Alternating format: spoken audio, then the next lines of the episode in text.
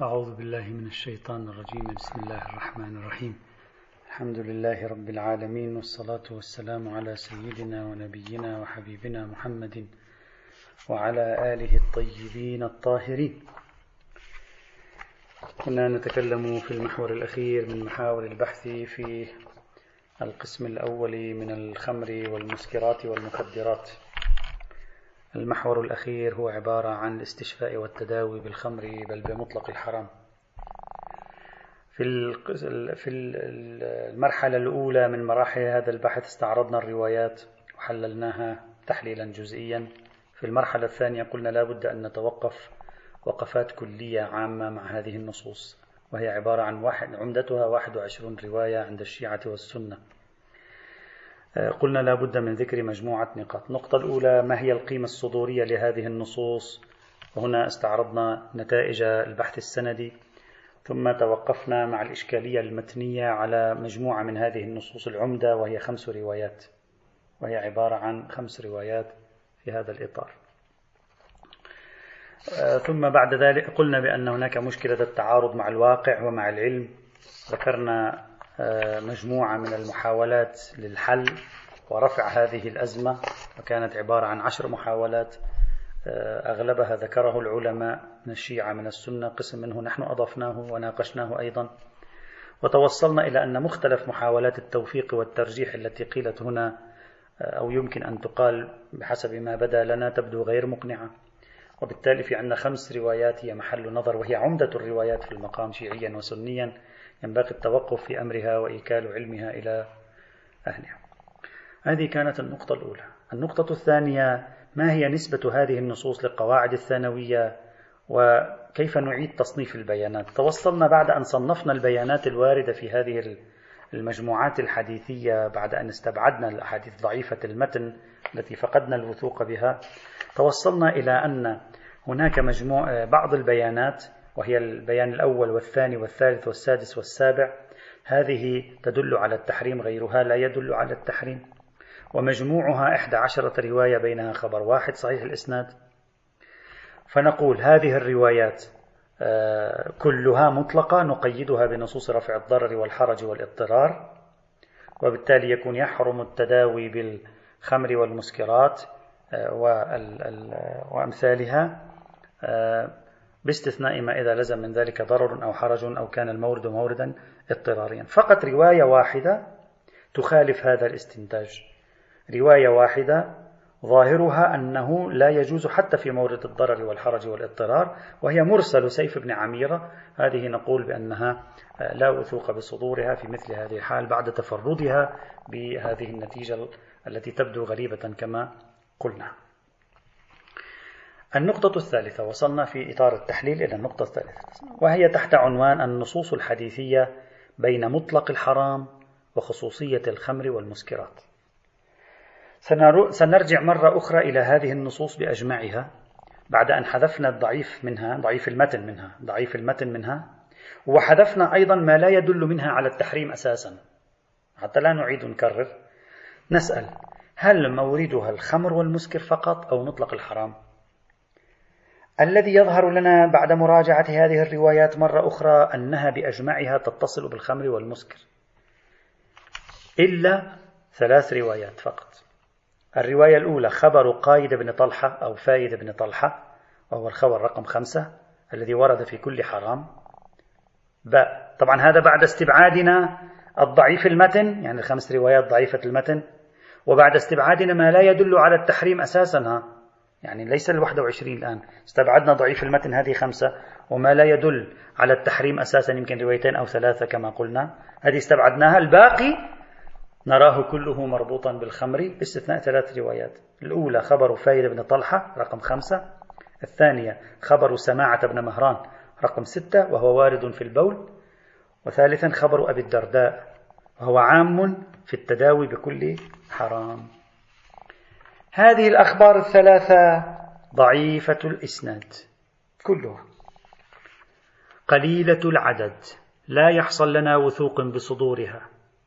على مسلك الوثوق الاطمئنان. ثلاث روايات بعددها وضعيفة من حيث الإسناد قليلة من حيث العدد. على مسلكنا لا يحصل لنا وثوق بصدورها. وعليه النتيجة لم يثبت بدليل معتبر خاص. حرمة التداوي بالحرام غير المسكر. إذا انحصر العلاج به حتى لو لم يبلغ حد الضرر والحرج والاضطرار. يعني حتى لو ما في ضرر وحرج اضطرار ما دام هذا يصدق أنه علاج إذا انحصر العلاج لا يوجد عندنا دليل على التحريم في المقام. ما معنى لا يوجد دليل؟ لا يوجد دليل. يعني نرجع إلى مقتضى القاعدة. إذا تتذكروا قبل الروايات نحن قلنا في مقتضى القاعدة. حتى, حتى أذكركم قبل الروايات نحن قلنا يوجد مقتضى القاعدة. بعد أن استعرضنا مواقف الفقهاء قلنا مقتضى القاعدة ما هو مقتضى القاعدة؟ مقتضى القاعدة هو ثبوت حرمة تناول هذا الحرام للعلاج مطلقا ما لم يلزم من ذلك ضرر أو حرج بلا فرق بين كون تناوله لرفع التلف أو لطلب العافية أو لرفع الأمن يعني لو لزم من ترك العلاج ضرر أو حرج أو كان المورد يصدق عليه الاضطرار العرفي وكان هناك انحصار يجوز التداوي. وإلا لا يجوز التداوي في مثل هذا. معنى الرجوع إلى مقتضى القاعدة. مقتضى القاعدة هذا في الأدلة الخاصة لم نحصل على دليل خاص هنا في المقام. لكن على مقتضى القاعدة نجري كما بيناه سابقا. النتيجة ما هي؟ النتيجة. إن غير الخمر والمسكرات إذا لم ينحصر العلاج به فلا يجوز تناوله المحرم مطلقا. أما إذا انحصر العلاج به فإن كان العلاج حالة يصدق معها عنوان نفي الضرر أو نفي الحرج أو عنوان الاضطرار العرفي جاز وإلا فلا. يعني إذا فرضنا واحد يريد أن يتعافى إذا ما تعافى لا يتلف لكن يشعر بألم شديد لمدة مثلا شهر. وهذا يقال عنه اضطرار عرفي. إذا اضطرار عرفي يجوز له التناول حينئذ في غير الخمر والمسكرات. هذه النتيجة. طب وبه يتبين أن الخمر والمسكرات مثل مثل غيرها. لا, لا يوجد فرق بينها وأننا على مقتضى القاعدة وأننا لم نفهم من الروايات شيء على خلاف مقتضى القاعدة. النقطة الرابعة. التداوي بالمسكر أو بغيره بين الشرب ومطلق الاستخدام. التداوي بالمسكر أو بغيره من الحرام بين الشرب ومطلق الاستخدام. إذا حذفنا النصوص ضعيفة السند عفوا ضعيفة المتن. وحذفنا النصوص التي دلت لا تدل على التحريم. يأتي هنا سؤال جديد. هل هذه النصوص المتبقية تحرم مطلق التداوي بالحرام والمسكر أو خصوص التداوي به عبر شربه اللي هو حرام بالأصل. الحرام بالأصل شربه. هل هي تتكلم عن التداوي به عبر الشرب؟ أو تتكلم عن التداوي به بمطلق أشكال التداوي؟ يعني أنا إذا جبت المسكر أو الخمر أو أي أو الميتة أو ما شابه ذلك وتداويت به بالإدهان تداويت به مثلا بأن صنعت منه مثلا آه، جسما معينا آه، ألتحف به مثلا لليلة كاملة. أو يوضع على الرأس مثلا. أو يبخر فأستنشق بخاره. افترضنا هذا لا يصدق على التناول كمان. طيب.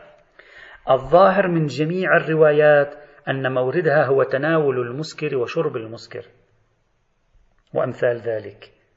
لكن بعض الروايات قد يفهم منه غير ذلك. وهذا ليس بقليل. الرواية الأولى صحيح الحلبي رقم أربعة. هذا ليس واضحا في خصوص الشرب. قد يكون الدواء الذي عجن بالخمر يستخدم بالإدهان أو الاكتحال الرواية الثانية خبر قايد أو فايد بن طلحة رقم خمسة. وهذا مثله مثل صحيح الحلبي. الرواية الثالثة خبر علي بن جعفر رقم عشرة على نفس الوتيرة. الرواية الرابعة مرسل مروك بن عبيد رقم 14 وهذا وارد في خصوص الاكتحال. مع احتمالية أن الاكتحال له علاقة بنزول شيء في ربما يكون له علاقة بنزول شيء في البلعوم. ربما. الرواية الخامسة خبر هارون بن حمزة رقم 15 الوارد في الاكتحال أيضا. الرواية السادسة مرسل الدعائم رقم 17 الوارد في النهي عن مطلق المعالجة بالخمر والمسكر. والرواية السابعة آه، عفوا واحد اثنين ثلاثة أربعة خمسة ستة سبعة. نعم السابعة خبر أبي الدرداء الذي ورد في مطلق التداوي بالحرام. إذا هذه الروايات بعضها لسانه مطلق بعضها وارد في الاكتحال. جميع هذه الروايات تعاني من مشكل سندي باستثناء صحيحة الحلبي التي تحتمل أيضا الشرب. ومعه لا نملك دليلا موثوقا به يفيد العلم بأن مطلق التداوي بالمسكر محرم. ولو بغير طريق الشرب. بل إن استخدام المسكر في غير الشرب قد يناقش في أصل وجود حرمة له أصلا. خاصة وأن فضاء تحريم المسكر في القرآن الكريم هو فضاء القلق من شربه المفضي إلى حصول حالة السكر لا فضاء القلق من استخدامه مطلقا بعيدا عن حالة السكر أصلا. إذا جميع هذه الروايات ضعيفة الإسناد بعضها أصلا يدل بالإطلاق. يعني ليس ذاك الدلالة المباشرة. مع احتمال أن الاكتحال اللي هو عبارة عن روايتين خاص بالحذر منه لأنه ممكن أن ينزل شيء في البلعوم وهذا يقلص عدد الروايات إلى خمس روايات. في مثل هذه الحال لا يحصل لنا اطمئنان ووثوق بإرادة جدية شاملة لمطلق الاستخدام. في حال التداوي وفضلا عن غير حال التداوي وعليه. فلا دليل على تحريم استعمال النجاسات والمسكرات في غير الشرب والأكل وما يشترط فيه الطهارة. ومن ذلك يعلم أنه لم يدل دليل معتبر على حرمة الاكتحال بالمسكر إلا إذا أحرزنا أنه يمكن أن ينزل. أو أو طبعا إذا أحرزنا. وإلا فلا توجد إلا روايتان ضعيفة الإسناد إلا أنه لا شك ينبغي إزالته للصلاة بناء على النجاسة مثلا. هذا فيما يتعلق فإذا الروايات في المقام قليلة العدد ضعيفة الإسناد دلالاتها بمجرد الإطلاق الذي يحتمل الانصراف إلى خصوص بعضها بدلالة الإطلاق الذي يحتمل الانصراف إلى خصوص الأكل وبالتالي الاستناد إليها صعب على مسلك الوثوق الاطمئناني في المقام. وفي بالي أن الفقهاء المتأخرين يرون أن آه، استعمال الخمر في غير ما يحرم شرعا من مثل شربه وأمثال ذلك لا بأس به ليس محرما في نفسه. صرف النظر عن موضوع وجوب آه، إراقة الخمر آه، من باب الأمر المعروف أو من أبواب أخرى.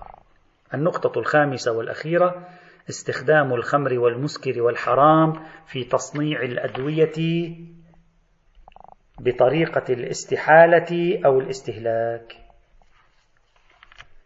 هذا البحث طبعا نحن تعرضنا له سابقا إذا تذكرون وهو الذي نلاحظه من مجموع الروايات هنا أن المقدار المتيقن منها المفيد للوثوق بالصدور هو حرمة التداوي بالمسكر عبر شربه أو تناوله في حال عدم انحصار العلاج به. وكذا في حال عدم وجود ضرورة أو حرج أو ضرر وفقا للتشخيص الطبي الموثوق. لكن ماذا لو استهلك الخمر أو المسكر أو الكحول أو الحرام في الأدوية والعقاقير بحيث لم يعد يصدق عرفا تناول المسكر لأنه صار بمثابة خاصة لأنه صار بمثابة المنعدم عرفا كما لو كان بنسبة الواحد في المئة أو الاثنين في المئة وربما أقل أيضا. ما الحكم حينئذ؟ المصانع مصانع الأدوية معامل الأدوية مختبرات الأدوية مراكز التصنيع الدواء في العالم. لا تصنع حبة حبة تصنع كميات ضخمة. فقد يضع مقدارا هائلا من السوائل ثم يضع ما مقدره واحد أو اثنين في المئة من المسكر من الكحول أو من أي حرام بحيث يستهلك هذا فيه. هل يوجد دليل على التحريم بملاك تحريم شرب المسكر أو الحرام؟ قلنا سابقا أنه بعد تحقق الانعدام العرفي والاستهلاك العرفي لا يبعد أن يقال بأنه لا يصدق أصلا عنوان شرب المسكر أو الخمر أو الحرام لأن المتبادر من ألسنة النصوص النهي عن تناولها وهذا لا علاقة له بالتناول إطلاقا. هذا مثل نقطة البول التي تضعها في ماء كر فتستهلك. فتقوم أنت بشرب هذا الماء. لا النجاسة تحققت لا يصدق عليك أنك شربت بول لا فرق بينها حينئذ. هذا من نفس الشيء. هذا من نفس الشيء أيضا. حالة أخرى الاستحالة. استحال المسكر أو استحال الحرام. أي حرام كان؟ كغض كمثلا غضروف أو الجيلاتين بعض الحيوانات محرمة الأكل مثلا. عند التصنيع تم إجراء شيء عليه بحيث استحال. خرج عن حقيقته النوعية عرفا حتى لو بالدقة ما زال. خرج عن نوع حقيقته النوعية واقعا وبالدقة أيضا. هنا كما قلنا سابقا لا نعيد ولا ننكر عدة مرات طرحنا هذا البحث. طرحناه في بحث الفصل الأول الفصل القرآني. طرحناه في بحث المسكرات وأمثالها أيضا في باب الخنزير أيضا طرحنا شيء من هذا. قلنا يجوز التناول على مقتضى القاعدة هنا كما بحثناه سابقا. غايته أنه في الصورة الأولى يعني غير الاستحالة الاستهلاك يحكم بعدم الجواز. متى؟ إذا تحقق عنوان المتنجس. متنجس يعني الدواء كله صار متنجس. هذا متى يتحقق؟ أولا إذا بنينا على نجاسة هذا الشيء كالخنزير أو كالكلب أو كالخمر أو كالمسكر. إذا بنينا على النجاسة ثانيا إذا بنينا على حرمة تناول المتنجس. وحيث إننا لا نبني على حرمة تناول المتنجس بعنوان كونه متنجسا كما بحثنا سابقا قلنا أصلا لا دليل عليه ففي مثل هذه الحال الصحيح. وهذه نتيجة في غاية الأهمية. الصحيح أن الأدوية والعقاقير والعلاجات التي يستهلك فيها المسكر أو الحرام استهلاكا تاما بحيث يصبح كالمنعدم أو الحرام ليس فقط المسكر بحيث يصبح كالمنعدم عرفا بل منعدم عرفا أو يستحيل بمعيار الاستحالة. الصحيح أن هذه الأدوية التي يكون فيها الأمر كذلك يجوز تناولها بلا حاجة إلى دليل الاضطرار أصلا ولا إلى دليل التداوي ولا إلى دليل رفع الضرر ولا الحرج ولا الانحصار ولا أي شيء من ذلك. فاستخدام الكحول مثلا في تصنيع أغلبية الأدوية في العالم اليوم ولو لأجل كونها من المواد التي تساعد على حفظ مواد الأدوية هذا لا بأس به. أصلا هذا منصرف في تقديري منصرف في تقديري عن هذا الموضوع حينئذ لأنه أصلا خارج عنه. أما الروايات التداوي بالخمر وأمثال ذلك أغلب النصوص الواردة سابقا في باب حرمة التداوي وكذا بالخمر وأمثالها إن لم يكن جميعها ناظر إما إلى الشرب المباشر للخمر والمسكر تشرب مسكر أصلا للعلاج. كما في قضية أرياح البواسير وقراقر البطن أو وجود نسبة عالية من الخمر والمسكر في الدواء بحيث تفوح رائحته أو يظهر له طعم أو تأثير. مثلا دواء عجن بالخمر بحيث يكون مثلا معجون به. لا مثل أيامنا هذه التي يصنعون فيها الدواء بدقة عالية. نعم الأحوط للإنسان عموما تجنب المسكرات والخمور لما فيها من المبالغة في التشدد الشرعي. ما أمكنه إلى ذلك سبيلا. إذا النتيجة الأدوية العقاقير العلاجات التي يستهلك فيها الخمر أو المسكر أو الحرام أو يستحيل يجوز تناولها بلا حاجة إلى الأدلة الثانوية إطلاقا. ونصوص تحريم التداوي بالمسكر والخمور وأمثال ذلك ظاهرها أو منصرفها أو القدر المتيقن منها النظر إلى شرب نفس الخمر مباشرة للعلاج أو عجنها بشيء بحيث يصدق أن هناك مثلا رائحة خمر أو ما شابه ذلك. أما في مثل مورد الانعدام العرفي أو في مثل مورد الاستهلاك والاستحالة فهذا غير معلوم أن هذه النصوص تريد التأكيد عليه. هذا تمام ما أردنا التعرض له بحمد الله تعالى من أحكام الخمر والمسكرات. وبه ينتهي القسم الأول من قسمي البحث في المحور الثالث من باب الأشربة. إحنا قلنا الفصل الأول الفصل القرآني الفصل الثاني الحيوانات الفصل الثالث الجوامد الفصل الرابع الأشربة. في الفصل الرابع قلنا البحث يقع على محاور. المحور الأول كان على ما أذكر الدم وما يلحق به. المحور الثاني البول والنجاسات. سوائل النجاسات وما يتصل بها المحور الثالث الخمر والمسكرات والمخدرات. الخمر والمسكرات والمخدرات جعلناها على قسمين. القسم الأول المسكرات والخمور القسم الثاني المخدرات. انتهينا من القسم الأول الذي جعلناه في عدة مباحث خمس مباحث. المبحث الأول في المسكر الخمري المبحث الثاني في المسكر غير الخمري المبحث الثالث في الآن أنا نسيت الترتيب التداوي بالخمر والمسكر مبحث الرابع آه، مائدة الخمر والمسكر وهكذا. خمس مباحث. نأتي الآن إلى القسم الثاني والأخير وبه ينتهي البحث في الأطعمة والأشربة. يبقى فقط عندنا البحث الكلي آه، قصير يعني كلي وهو الجمع بين الكتاب والسنة. القسم الثاني من المحور الثالث من الفصل الرابع. المخدرات. سأذكر في البداية مقدمة عامة في مسار البحث الفقهي حول موضوع المخدرات باختصار شديد ثم ننتقل شيئا فشيئا إلى البحث. لا شك ولا ريب إخواني الأعزاء أن ظاهرة المخدرات تحولت إلى ظاهرة عالمية واسعة شغلت وما تزال الأجهزة الأمنية والقضائية والصحية بل هي شغلت السياسيين أيضا وعلماء القانون ولا شك أيضا أن قضية المخدرات المخدرات تعد واحدة من قضايا فقه المستحدثات والنوازل اليوم. لأنك لا تكاد تجد في النصوص القديمة ولا تجد في الكتاب والسنة كلاما في موضوع المخدرات بهذا العنوان إلا بعض الفروع البسيطة التي سنأتي على ذكرها. تتصل بالبنج المفتر المخدر الأفيون سنأتي على ذكرها إن شاء الله تعالى. وردت فيها بعض النصوص القديمة في كتب الفقه وأحيانا في الروايات. لكن غالب نظرهم عندما بحثوا عن البنج عندما بحثوا عن المخدر عندما بحثوا عن المفتر من الفتور عندما بحثوا عن الأفيون غالب نظرهم كان ليس البحث في حرمة تناولها أو حلية تناولها. قدماء لما بحثوا في هذه القضايا أو لما وردت بعض الروايات هنا وهناك في بعض القضايا غالبا لم يكن بحثهم أنه حلال نأخذها مش حلال نأخذها. بحثهم مثلا كان عن جوانب فرعية مثلا إذا شخص بنج غيره ليحتال عليه في أخذ ماله ما هو عقابه؟ شخص وضع بنج لشخص آخر ذاك مثلا تبنج بحيث يعني صار شبه غائب عن الوعي فسرق له ماله. ما هو العقوبة؟ أو مثلا يبحثون في الفقه عادة إذا شخص بنج غيره فأدى هذا البنج إلى لحوق ضرر وجناية على المبنج. هل يضمن المبنج أو لا؟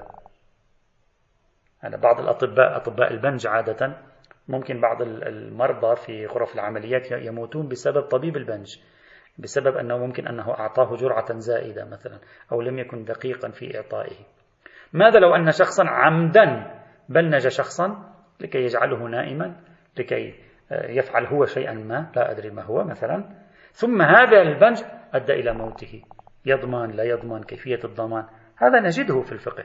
موجود في كلمات للشيخ الطوسي للشيخ المفيد ابن البراج طرابلسي في كتاب السرائر الشهيد الأول الشهيد الثاني العلامة الحلي موجود هذا. لكن ليس نظرهم في العادة إلى آه، ملاحظة أصل تناول البنج أصل تناول المخدر هل هو حلال هل هو حرام. أصلا قدماء ما عندهم هذه القضية لا سنة ولا شيعة. طبعا إذا نحن لاحظنا هذه العناوين عناوين البنج والمفتر والمخدر والأفيون آه، في مواضع الفقه الإسلامي نجدها كثيرة. حتى يقال أنها ربما تبلغ حوالي 300 مورد متبعثرة في أبواب الفقه. مثلا تجدها في باب النجاسات تجدها في باب الطلاق تجدها في الأطعمة والأشربة في الحدود إلى آخره. لكن أغلب الجوانب كما قلت التي تعرض لها الفقهاء هي جوانب جانبية مثل الأمثلة التي أشرنا إليها هنا. أما دراسة مسألة المخدرات بالشكل الذي يطرح اليوم في القوانين الوضعية أصل جوازه عدم جوازه العقوبة على أصل تناوله إلى آخره هذا لا وجود له عند القدماء إلا نادرا. هذا أرجو الالتفات إليه بشكل مهم. طبعا نحن ما يعنينا هنا هو جانب الحلية والحرمة أما الآثار الوضعية القوانين المتصلة بالمخدرات لا تعنينا. نتكلم عنها في زاوية الأطعمة والأشربة. أما إذا واحد يريد يكتب في فقه المخدرات آه، هذا يحتاج إلى ممكن كتاب مجلد بأكمله. كل شيء يمكن أن يكون من فروع المخدرات. هناك عشرات الفروع المبعثرة في أبواب الفقه. ليس فقط أطعمة وأشربة حلال تناوله أو لا. كله سوف يأتي حينئذ كل شيء يتصل بالبنج وبالتخدير وما شابه ذلك من الفروع الفقهية الأخرى. أصلا بحث فقه المخدرات يصلح أن يكون أطروحة الدكتوراه كاملة. هو مهم جدا اليوم. بدءا من أصل حكمه مرورا بأحكام الجنايات والضمانات والحدود والقصاص وما يتصل بنجاسته وبطهارته وكل هذا الباب أيضا. إذا ما أريد أن أصل إليه أن الفقهاء القدامى ما عندهم شيء من هذا القبيل. ما نفهمه اليوم نحن عن فقه المخدرات بالشكل الذي نحن نتكلم عنه في باب الأطعمة والأشربة أعني. أول وربما أقول ربما من أوائل النصوص الفقهية عند الإمامية التي تتناول موضوع المخدرات وحكم المخدرات من أوائلها نص يرجع للمحقق الحلي المتوفى 676 للهجرة يعني في القرن السابع. المحقق الحلي في الشرائع عندما تحدث عن محرمات الجوامد قال خامسها هناك قال السموم القاتلة قليلها وكثيرها. أما ما لا يقتل القليل منها يعني ما لا يقتل القليل منها كالإفيون أو الأفيون والسقمونيا في تناول القراط والقيراطين إلى ربع الدينار في جملة حوائج المسهل فهذا لا بأس به. يعني ما في مشكلة تأخذ أفيون مقدار بسيط لا يقتل. شوف لاحظوا أن المحقق الحلي ينظر إلى موضوع بعض الأشياء التي تندرج اليوم في المخدرات ينظر إليها بمنظر أنها من السموم القاتلة وحرمتها من باب السم يعني يقتل أو لا يقتل. أما إذا تأخذ منها بقدر بسيط لا يسممك لا يوجب إلحاق الضرر والقتل إليك لا بأس به. هو يقول فقل فهذا لا بأس به. لغلبة الظن بالسلامة ولا يجوز التخطي إلى موضع المخاطرة منه كالمثقال من السقمونيا والكثير من شحم الحنظل أو الشوكران. فإنه لا يجوز لما يتضمن من ثقل المزاج وإفساده يعني يعني يفسد مزاج البدن نظام البدن يفسده يؤدي إلى الضرر. المزاج هنا ليس المزاج بالمعنى العرفي المزاج بالمعنى الطبي عندهم. شو المزاج العرفي يعني تغير عليه مزاج الواحد. كان مرتاح الآن مثلا تعكر مزاجه وصار مكتئب. لا مزاج بالمعنى إفساد المزاج يعني بالمعنى الطبي القديم للكلمة. هذه الفكرة بعينها التي يطرحها المحقق الحلي بعينها نجدها تتكرر بعدهم. نفس الفكرة ونفس الإطار بنفس المعالجة. عند الشهيد الأول عند الشهيد الثاني نجد هذا الكلام. هذا يعني ماذا يعني هذا النص إخواني الأعزاء؟ يعني أن هذه القضية عند هؤلاء العلماء في تلك القرون كانوا ينظرون إليها من باب السموم والضرر الذي يقتل الإنسان أو يضر بأعضاء بدنه وهذا يصرح به حتى الشهيد الثاني بنفسه أيضا. فبالمقدار الذي تلحق هذه المواد فيه ضررا بالجسم تكون محرمة وإلا هي فليست محرمة أصلا. هذا المسار الفقهي. إذا نحن قبل المحقق الحلي تكاد لا تجد شيئا يتكلم عن أصل تناول المخدرات كحكم تكليفي. من المحقق الحلي تجد ظهور هذه الفتوى. تتكرر هذه الفتوى تتغير بشكل جزئي تستمر بشكل محدود غالبا أقرب موقفهم هنا أقرب إلى الفتوى منه إلى البحث الاستدلالي. إلى يومنا هذا يعني تقريبا كما سأشير. يعني إذا يضر حرام إذا ما يضر حلال. يعني بشكل بسيط. ما في أنه دراسة مثلا استدلالية موسعة أو استعراض نصوص وما شابه ذلك. طبعا بين الفقهاء يظهر بحث عندهم مثلا في باب النجاسات باب الأشربة مثلا تمييز بين المسكر بين المخدر. هذا بحث يطرح فيما بعد وسيأتي. هل المسكر والمخدر واحد؟ ليس واحد. إذا كان المخدر يلحق بالمسكر فإذا هل هو نجس؟ ليس بنجس. إذا كان المسكر نجسا. إذا كان المخدر يلحق بالمسكر فهذا هو حرام. هذا بحث طرأ وهو مهم جدا. سنرى في وجود انقسام في الرأي في هذه القضية. بعضهم يلحق المخدر بالمسكرات بعضهم يقول المخدر ليس مسكرا مفهوم آخر وبالتالي تترتب عليه قواعد فقهية أخرى. هلا إذا نحن لاحظنا المحقق الحلي 676 للهجرة وهو يبحث هذا الموضوع هذا يمكن أن يساعدنا تاريخ وفاة المحقق الحلي يمكن أن يساعدنا في مسألة مهمة هنا وهي ما يطرحه بعضهم أن المخدرات غير البنج والأفيون غير البنج وغير الأفيون لا يعرف لم يكن يعرفها المسلمون أصلا قبل القرن السابع الهجري قرن المحقق الحلي. ويقال بأن المخدرات وأنواع المخدرات الأخرى بدأت تظهر بالتدريج في عصر التتار يعني بعد هجوم التتار على بلاد المسلمين وسقوط الدولة العباسية في القرن السابع الهجري. وهذه النظرية إذا صحت هذا سيؤكد لنا أن أقدم ظهور فقهي للموضوع هو في زمن المحقق الحلي في المعاصر للتتار. وبالتالي في تلك الفترة صارت هذه القضية ابتلائية فصاروا يبحثون عنها منذ ذلك الحين إلى يومنا هذا. طبعا أنا هنا ليس هدفي بحث آه، تقديم دراسة تاريخية فقهية حول الموضوع. هذا يحتاج إلى تتبع وتقرر التطورات التاريخية لتناول الفقهاء في الفقه الشيعي والفقه السني وغير ذلك لمسألة المخدرات منذ القرون الأولى إلى يومنا. هذا يصلح لوحده يعني لدراسة مستقلة.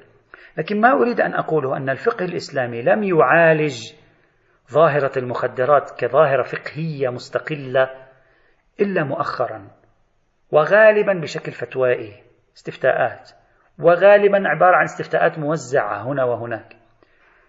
بخلاف القوانين العصرية بخلاف القوانين الوضعية المخدرات تطور البحث فيها كثيرا في القوانين الوضعية. درست من جوانب عديدة مثلا ترتيب آثار الحجر والسفاهة على تاجر المخدرات أو المدمن. هل بنرتب عليه آثار الحجر؟ نحجر على أمواله؟ إذا كان تاجر مخدرات أو لا. هذا موجود في القوانين الوضعية. هل نحجر على أموال المدمن؟ لأن هذا ملحق بالسفيه إذ هو أسن بسبب إدمانه يقوم بهدر أمواله. ما الفرق بينه وبين السفيه؟ ما في فرق. هذه مسألة هم فقهية تصلحها. مهمة هذه. مثلا بطلان جميع المعاملات المتصلة بالمخدرات هل هي باطلة؟ ليست بباطلة. حكم الأموال التي يحصل عليها تاجر المخدرات نتيجة هذه التجارة؟ ماذا نفعل فيها؟ إلى من ترجع؟ نرجع إلى أصحابها تصادرها الدولة. مثلا الأحكام المتعلقة بالعقوبات المتصلة بالتجارة أو العقوبات المتصلة بإدمان المخدرات. هذا هذا أيضا بحث موجود في القانون الوضعي اليوم. مصادرة المخدرات إتلاف المخدرات ماذا نفعل بالمخدرات هذه؟ نتلفها نصادرها. كيف الطريق إلى التعامل معها؟ هل هي تصبح من أموال الدولة؟ هل تستطيع الدولة أن تصادرها تملكها الدولة وتذهب بها الدولة ربما تستخدمها في تصنيع أدوية أو ما شابه ذلك أو أو أمور طبية أو أمور غير ذلك؟ ما حكمها هذه؟ هكذا المال مجهول يعني؟ هل يجري على تجار المخدرات حكم المفسد في الأرض مثلا؟ ننزل بهم عقوبات؟ ما وظيفة الدولة الإسلامية مثلا؟ هذه كلها قضايا عصرية طرحها القانون الوضعي وبالتالي الفقه أيضا مطالب بطرحها هم على المستوى الفتوائي وقد ذكر بعضها في المستوى الفتوائي وهم على المستوى البحثي الاستدلالي في هذا المجال. طبعا هذا يحتاج كما قلت إلى استئناف آه، درس فقه المخدرات من أوله إلى آخره. ونشوف ما الذي تعطينا إياه القواعد العامة في الشريعة. وإن كنت أعتقد أن أغلبها عبارة ليس إلا عن مجموعة من القواعد العامة لأن الشريعة ليس لها كلام في هذا الموضوع. خاصة بناء على عدم شمول الشريعة. هذه ظاهرة مستجدة نرجع فيها إلى المؤشرات العامة للتشريع والإنسان هو الذي يقوم بسن القوانين التي تخدم المؤشرات العامة للتشريع في هذا الموضوع وسيظهر هذا لاحقا إن شاء الله تعالى. هذه مجرد مقدمة لفهمنا كيف مسار هذا البحث وطبيعة هذا البحث وهذا بحث مهم جدا ويحتاج إلى دراسات مستقلة. قبل أن أبدأ أيضا لا بأس بمقدمة ثانية. نظرة خاطفة في أهم أنواع المخدرات. طبعا هذا البحث ليس من اختصاصي وليس من اختصاصنا جميعا فيما أظن لكن لا بأس بإجراء نظرة عامة تعطينا فكرة حول الموضوع الذي نبحث فيه. المخدرات عموما تتنوع إلى قسمين المخدرات الطبيعية والمخدرات التركيبية. المخدرات الطبيعية هي نفس المواد التي تستخرج من النباتات المخدرة مثل نبتة الأفيون أو نبتة الخشخاش نبتة الحشيش القنب الهندي نبتة الكوكا نبتة القات وما شابه ذلك. القسم الثاني المخدرات التركيبية وهي المخدرات التي يتم تحضيرها في المصانع في المختبرات في مراكز تصنيع الأدوية باستخدام تراكيب وتفاعلات كيميائية لتصبح على شكل كبسولات أو على شكل حقن وسوائل يعني حقن وسوائل أو على شكل حبوب وأقراص مثلا. وغالبا ما تستعمل في المشاكل المستعصية في مجال العلاج الطبي وأمثال ذلك. آه، شيء مثل المورفين وأمثال هذا. أهم أنواع المخدرات الأساسية المتداولة طبعا هي كثيرة إلى ما شاء الله ومنها يشتق أشياء كثيرة. سأذكر فقط ثلاثة أربعة فقط لنظرة عامة. الأول الأفيون. الأفيون يعد من أهم الأنواع المخدرة في العالم. يقال أصل هذه الكلمة لاتيني. طبعا لاتيني يعني قبل الإسلام مش لاتيني بعد الإسلام يعني لأن اللاتينية لغة موجودة قبل الإسلام. القرون الميلادية الأولى. وهي مادة مخدرة الأفيون تستخرج من نبتة الخشخاش. هذه النبتة تعلو يعني هذه النبتة في أعلاها يوجد مثل زهرة زهرة هكذا مثل كأنما هي في داخل علبة أو في داخل كرة. إذا الإخوة يبحثون search في الإنترنت على ال Google Images يمكن أن يحصلوا على شيء. هذه عندما تنشق هذه الكرة التي في أعلى النبتة عند نضجها يسيل منها سائل. هذا السائل بسبب تعرضه للهواء ينجمد فتتكون مادة الأفيون. ويقال بأن أفغانستان اليوم هي أكبر مصدر للأفيون في العالم. قد يتخذ الأفيون يقال أيضا يتخذ الأفيون من الخس البري. بحيث يكون مخدر لكنه مخدر ضعيف. ولذلك بعضهم يقول بأن الأفيون الأصلي يغش عادة فالأفيون الأصلي يضاف إليه الأفيون المتخذ من الخس البري وبالتالي يصبح أفيونا مغشوشا في الأسواق يباع بأثمان باهظة ولكنه ليس بأصلي. يعني حتى الواحد إذا أراد أن يتناول المخدر هم أيضا يغش هنا. العرب والمسلمون عرفوا الأفيون. هذا ليس أمرا جديدا. عرفوا الأفيون واعتبروه علاجا أيضا. انتقل منهم إلى أوروبا عبر عالم غربي يسمى بارسيليوس. والأفيون كان يستخدمه المسلمون أيضا آه، في التخدير في إزالة الآلام في تسكين الآلام آه، تسكين آلام الأسنان مثلا آلام الروماتيزم وما شابه ذلك. حتى أنه الأفيون فيما بعد اشتهر بأنه من أعظم الأدوية في القرن التاسع عشر. واستخرجوا منه بعض العقاقير آه، المطورة مثل المورفين وغيره أيضا. ويقال أن الأفيون له رائحة كريهة وطعم شديد. ظاهر أن المادة الأصلية فيه هكذا. أما بعدين كيف يطور؟ لا أدري. العلم عند الله. هذا المادة الأولى الأفيون وهو من أشهر المواد في العالم. الثاني الترياك.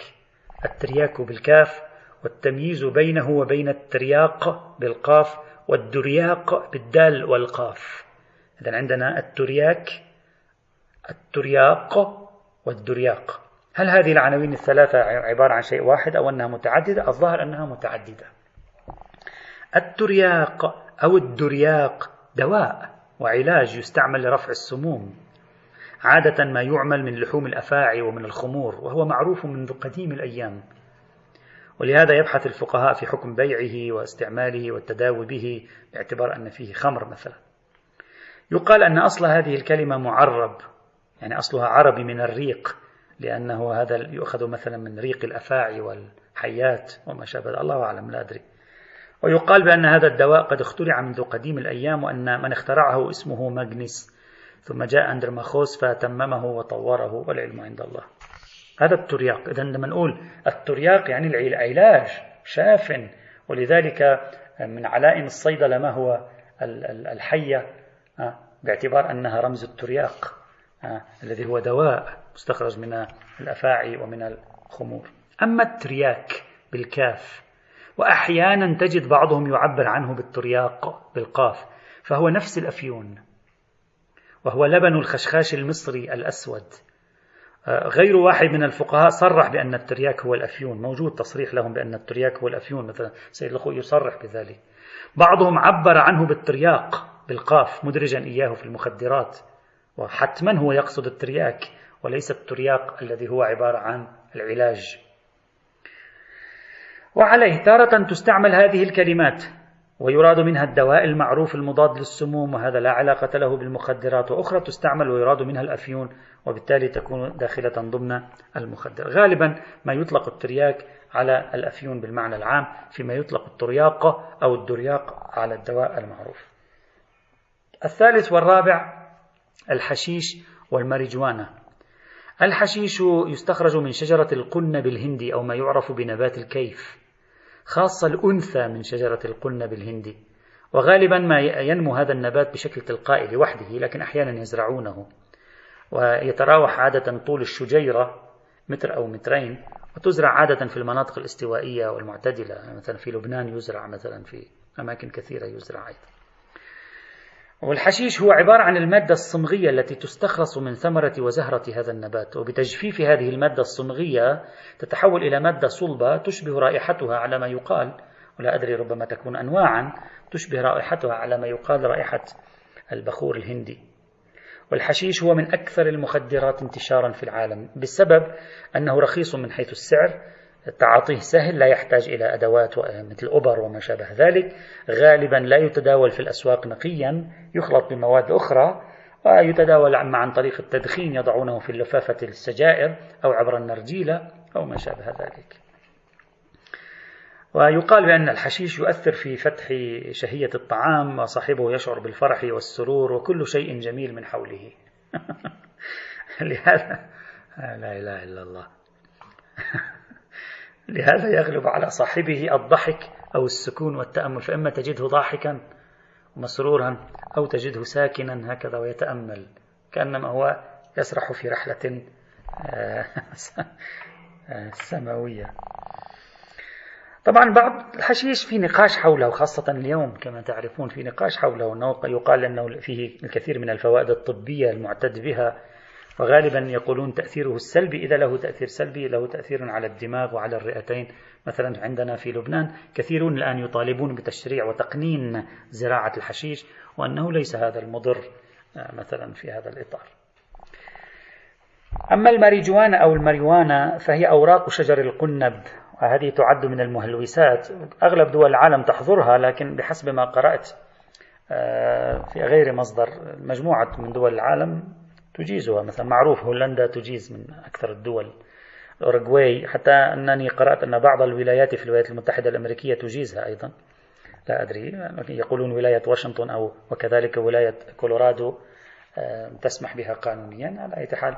فالمسألة فيها كلام ليس مثل آه، أضرار المخدرات الخطيرة تلك مثلا. هذه يحتاج طبعا إلى بحث لأننا نعرف أن المقنن الوضعي اليوم ليس كل شيء يسمح به لأجل أنه ليس مضرا. وإنما عادة تلعب التجارة والاستثمارات لعبتها في عالم الرأسمالية وفي حيت وعند حيتان المال الذين يعني يتاجرون بلقمة عيش الفقراء وبصحتهم وهم ينادون بحقوق الإنسان أو كثير منهم ينادي بحقوق الإنسان. حتى أنهم يؤثرون على الدول بنفسها ويجعلونها خاضعة لهم نظرا لتأثيرهم ونفوذهم. نسأل الله العافية. الخامس ما قبل الأخير الذي نتكلم عنه هو الكوكايين. الكوكايين من أشد المنشطات الطبيعية مستخلص من أو... عادة من أوراق نبتة الكوكا التي تنمو غالبا في أمريكا الجنوبية. وهذه النبتة تستخدم أوراقها في صناعة الأدوية كما ذلك تستخدم في بعض العطور كما تعرفون والمشروبات الغازية أيضا. بعض شعوب أمريكا الجنوبية يستخدمون هذه النبتة يضعونها يشربونها مع الشاي بهدف الانتعاش ورفع التعب. لكن مادة الكوكايين النقية كانت سابقا تستعمل طبيا بوصفها مخدر موضعي ويقال بأن عالم النفس الشهير سيغموند فرويد استعملها لعلاج المرضى المصابين بالاكتئاب ويقال أيضا بأن أول من استخرج المادة من النبتة عالم ألماني في أواسط القرن التاسع عشر. والله العالم. يقولون الكوكايين يخرج على شكل مسحوق أبيض ناعم وأحيانا يضاف له السكر أو مادة الليدوكايين المخدرة وغالبا ما يستعمل عبر استنشاقه بالأنف أو تذويبه في الماء ليؤخذ كحقنة في الأوردة أو يدخن أحيانا وأحيانا يخلط مع التبغ مثلا عند تحويله إلى معجون مثلا. ويأخذه الإنسان ثم يذهب في رحلة سماوية طويلة. سادسا وأخيرا القات. والذي يعني. طبعا أنا أتكلم الآن بالمصطلح العلمي لكلمة مخدرات بصرف النظر عن يعني هذا يتداول هذه العناوين تتداول في إطار عنوان المخدرات العام القات. القات نبات من شجرة خشبية بطيئة النمو يتراوح طولها عادة بين المتر ونصف المتر وصولا حتى ثلاثة أمتار. يقال بأن بداية ظهور القات كان في أثيوبيا ثم دخل منها إلى اليمن في القرن السادس عشر الميلادي. وهناك بعض الآراء تذهب إلى أن قدماء المصريين استخدموا القات أيضا بهدف تحصيل الصفاء الذهني. اليمن اليوم تشتهر بالقات ومضغ القات معروف يعني القات مشهور جدا. بذلت محاولات وجهود كبيرة عبر القرون الأخيرة للحد من استخدامه في اليمن إلا أنها كلها باءت بالفشل. يقول بعض الخبراء بأن اليمن التي كانت تعد أهم مصدر للبن والقهوة في العالم تراجع فيها هذا النشاط الاقتصادي بفعل زراعة القات. لماذا الذي يستهلك 40% من مياه الري مياه المزروعات؟ يعني هذا القات مشكلته أنه يبتلع جميع المياه الجوفية. سوى أزمة مياه أصلا. يعني بلد مثل اليمن كان من أكبر مصدرات البن والقهوة في العالم. معروف تاريخيا اليمن تدهور اقتصاده بفعل زراعة القات ليس فقط آه، تدهور بهذا وحتى أن آه، وضعه المائي أيضا انهار لأنها تستهلك 40% من مياه الري لا سيما واليمن تعاني بعض مناطقه من أزمة مياه أيضا. ليس هذا فقط بل تراجعت المحاصيل الزراعية عموما في اليمن نتيجة هذه النبتة. ليش؟ لأنها تدر أرباحا على نخبة من التجار. ويقال إن اليمن يوميا كان يحصل في مدة زمنية سابقة 12 مليون دولار وفقا لبعض الإحصائيات أيضا. عام 1973 أدرجت منظمة الصحة العالمية القاط ضمن المواد المخدرة بعد دراسات علمية مطولة على هذه النبتة. ويقولون بأن القاط تؤثر في النشاط الذهني وفي ارتفاع ضغط الدم كما يمنح صاحبه الإحساس بالنشاط والطرب. لكن بعد فترة يصبح عنده سوء مزاج شعور بالهم والحزن. وغالبا ما يتم تعاطي القاط عبر وضعه في الفم ما يسمى بالتخزين. يخزنونه في جانب من الفم ثم يستمرون بمصه ومضغه بشكل بطيء. وقد يعصر أحيانا ويشرب مع الماء وكثيرا ما يصاحبه تدخين النرجيلة أو السجائر.